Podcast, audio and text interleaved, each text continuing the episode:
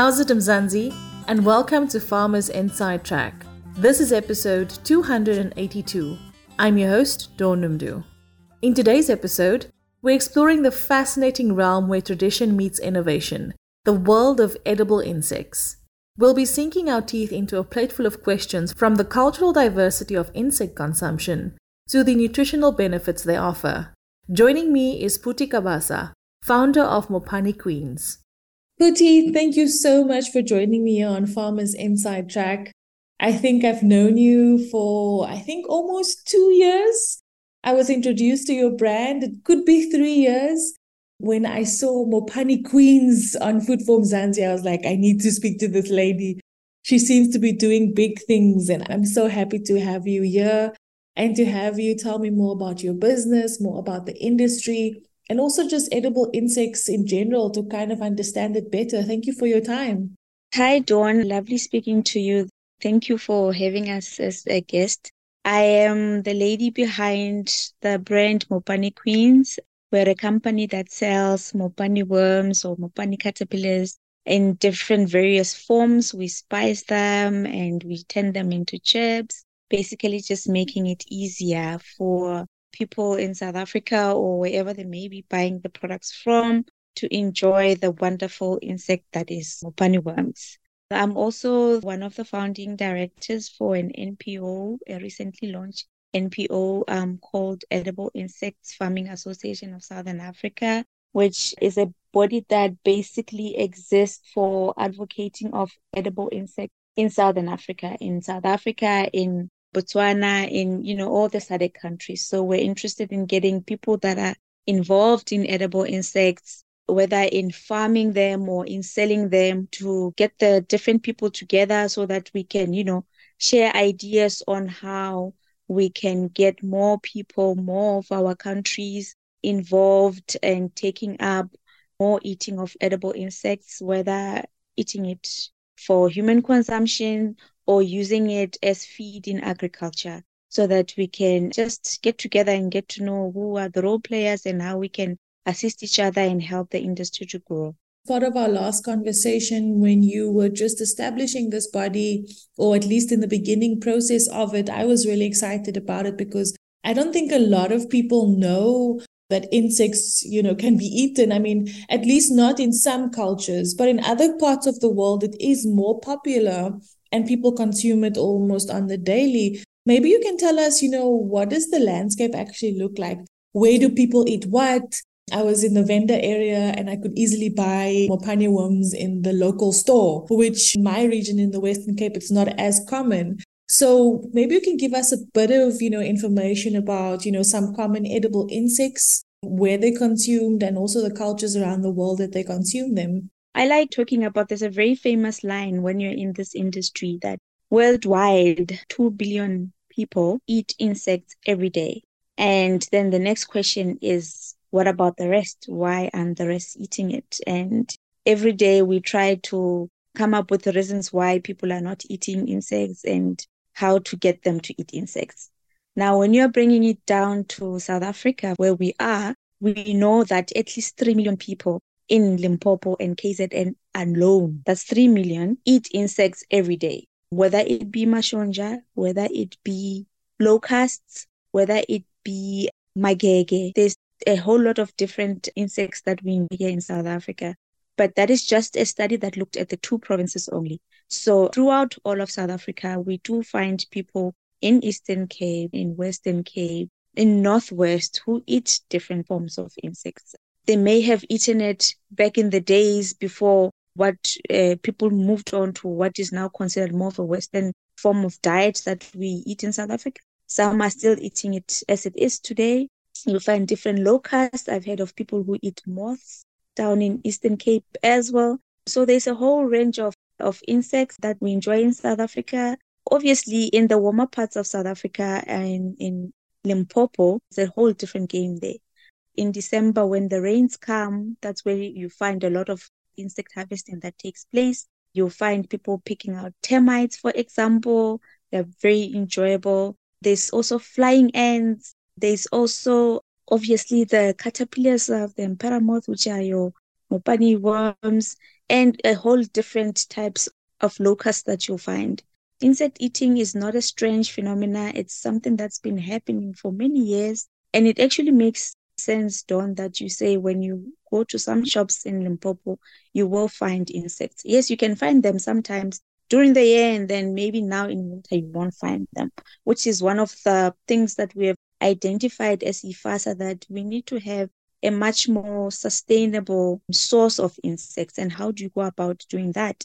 That's where farming comes in. How do we farm mopani? How do we farm locusts? How do we farm uh, mageke so that they become much more readily available and widely available and we can even find ourselves at a point where we're able to distribute to the whole of South Africa and people in Eastern Cape can be able to walk in a shop and say, yes, Mopani worms, I can buy it, for example. I would easily buy it if it was available in my local store, to be honest, because I yeah. think it's such an exciting and an avenue that I haven't really explored as much. And I'm really interested in it. I'm really enjoying this conversation, you know, just finding out more and how I can be involved I mean, just picking on some parts that you said, obviously, depending on the area you're at, depending on the landscape, depending on the climate, depending on the season, is where, you know, it will either thrive or it will be readily available or not available. And obviously, you would like to make it more sustainable. Let's talk about how do edible insects compare to traditional livestock in terms of the environmental impact and sustainability. Insects are much more smaller than your traditional livestock. I'll make a, an example. Let's compare beef and crickets. Crickets, which are edible in most parts of the world. In South Africa as well, some people do eat insects, and in Zimbabwe, to make one kilograms of protein from beef, you need 30,000 liters of water. And for a locust, you need 15 liters of water. To raise 1 kg of protein for beef, you need 40 kilograms of feed, and for locust, you need 3 kgs.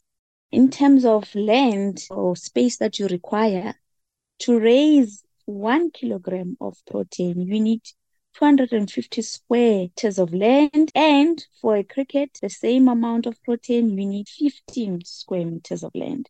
So just from comparing that, you can now think of, let's say, a head of cattle, or let's say you need 100 kilograms of beef. How much of the natural resources you actually require to produce that protein from beef. And remember, you can't eat the whole cow. You can't eat the bones. You can't eat the skin. You can't eat the fur on the cow. So you use all these resources to feed this animal, but you can't use all of it for food. On a cricket, on the other hand, you consume the whole insect. So when you're looking at it from those two angles, you can see that the environmental cost of beef versus an insect like locusts or mealworm or mopani is considerably, the differences are huge. And the impacts are very small for insects versus your traditional livestock. That's why you will often hear a term like small farms when referring to insect farming because the resources that you require are quite small, but the protein that you get out of those insects is quite big. It's comparable to beef. So that's basically what the environmental impacts of edible insects are compared to your, your traditional life. But then again, for insects, for it to be sustainable, you need to be actively farming. So what we've seen in South Africa is that there isn't a lot of that happening and we would like to get that going from some front. Get more people involved investing in agriculture, farming insects for human consumption. Some people tend to think, oh, you're going to feed us crickets, you know, they can be processed into different forms that are much more acceptable to a wider variety of consumers or customers.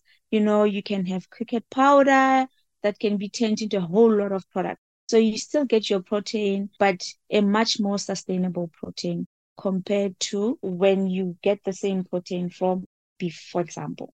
Thanks for that overview, Phuti. Now, when we talk about the nutritional benefits of incorporating edible insects into one's diet, if I'm a new person, I'm not really familiar with eating insects, and I've now listened to this podcast, for example, and I'm interested to know more, how would you kind of present it to me to understand what the benefits of you know as someone to incorporate it into my diet so in terms of nutritional benefits of insects It's been proven that insects actually contain much more protein than, than beef. They have been found to have much more fiber than spinach, and they have been found to be an all rounder in terms of having important nutrients that you need from food. For example, when you compare protein content of insect, mopani worms, for example, 58% protein, compare that to beef where you find that in beef has less protein when you compare it to what you find in mopani. And the range of minerals that you get from insects, considering their size, when you compare that to beef or to chicken, you find that they contain more essential nutrients. So, from that standpoint, as well, coupled with the environmental impacts of edible insects and the sustainability question with insects, then you find that you are not only having nutritious food on your plate, but you're having food that is has a less impact on the environment. So you're having an all-rounder meal that is good for you and it's good for your planet. No, definitely. My next question was specifically answered in your comments now, where it talks about maybe the challenges, but also the opportunities in the widespread adoption of edible insects as a food source. I think people are becoming really conscious of what they eat, and they've been very conscious since you know COVID started. It's it is something that's more top of mind for people. But maybe you can talk about first the opportunities, but also some of the challenges that you've had in the industry. With insects, they have an ew factor to a lot of people that are not accustomed to seeing them on a plate. I'm gonna be a little bit controversial now, but you find in a South African setting where a large majority of the black population that eat insects and then you find a large majority of the white population that don't eat insects, but they are the people that are in charge of their bias in companies. For example, if you go to a company like Woolworths, for example, or Pick and Pay, and you try to get in touch with one of the buyers, in more cases than most, you'll find that the buyer will be white. And then when you approach them with this, I have this idea, I'm selling insects. For them, immediately it's like, whoa, what is that? It becomes like a cultural shock. So you have sort of like a disjoint between the shops understanding the product and the customers on the other hand, who, yes, they do eat the insects, but you know, they can't find it in shops. They have other ways of getting it. They so to sort of like bring the two together and say, you know, we have a food source here that's not being given the opportunity to be available to everybody. You need to first start educating the shops to say, you know, this is something that is widely practiced in the country. Why do you not cater for it? It almost even brings to mind this whole idea. If you go back to the whole straight hair, curly hair, what you find in the shops, if you find hair relaxers, you relax your hair. But if you take the hair relaxers out of the shops, people are not going to relax it, that type of thing. So you almost need to come to a point where you educate the industry about edible insects and they become comfortable with it comfortable enough to be able to communicate with the rest of the population to say you can actually eat this. It is a long journey. We need to educate our customers, our population about the advantages of actually adopting edible insects as food we also need to educate our agriculturers, our farmers, for example, about the importance of having edible insects as part of their feed. I mean, when you go into that side of things where you incorporate insects like your black soldier fly larvae in terms of feeding and recycling of your waste and all of that, it actually sort of like it helps in covering costs for farmers. You know, when it's time for you to get rid of waste, you can feed it to your flies and then when you get your larvae, you can feed it to your chickens. So it sort of like closes the whole recycling loop and nutrient loop and a whole circular economy loop that we have in agriculture. The challenges are educating the people about them and the opportunities are there. The world now is moving towards accepting this. When I mean the world, I mean the Western world, because if you go to the East and you go to most countries in Africa, you'll find that the the culture of eating insects is already there. So the big organizations like the UN Food, they are now there with us saying, yes, we accept that insects are the way to go. And here are some funds, here are some support in terms of the opportunities. So there is a whole lot of movement now where you're having, there is so much research and development geared towards edible insects. I think mostly in the Western world, it's the environmental and sustainability aspects of it that has been winning the fight. You know, people want to have a healthier planet, people want healthier food and looking for solutions. And at this point in time, edible insects seem to be the, the, the solution for, for this problem.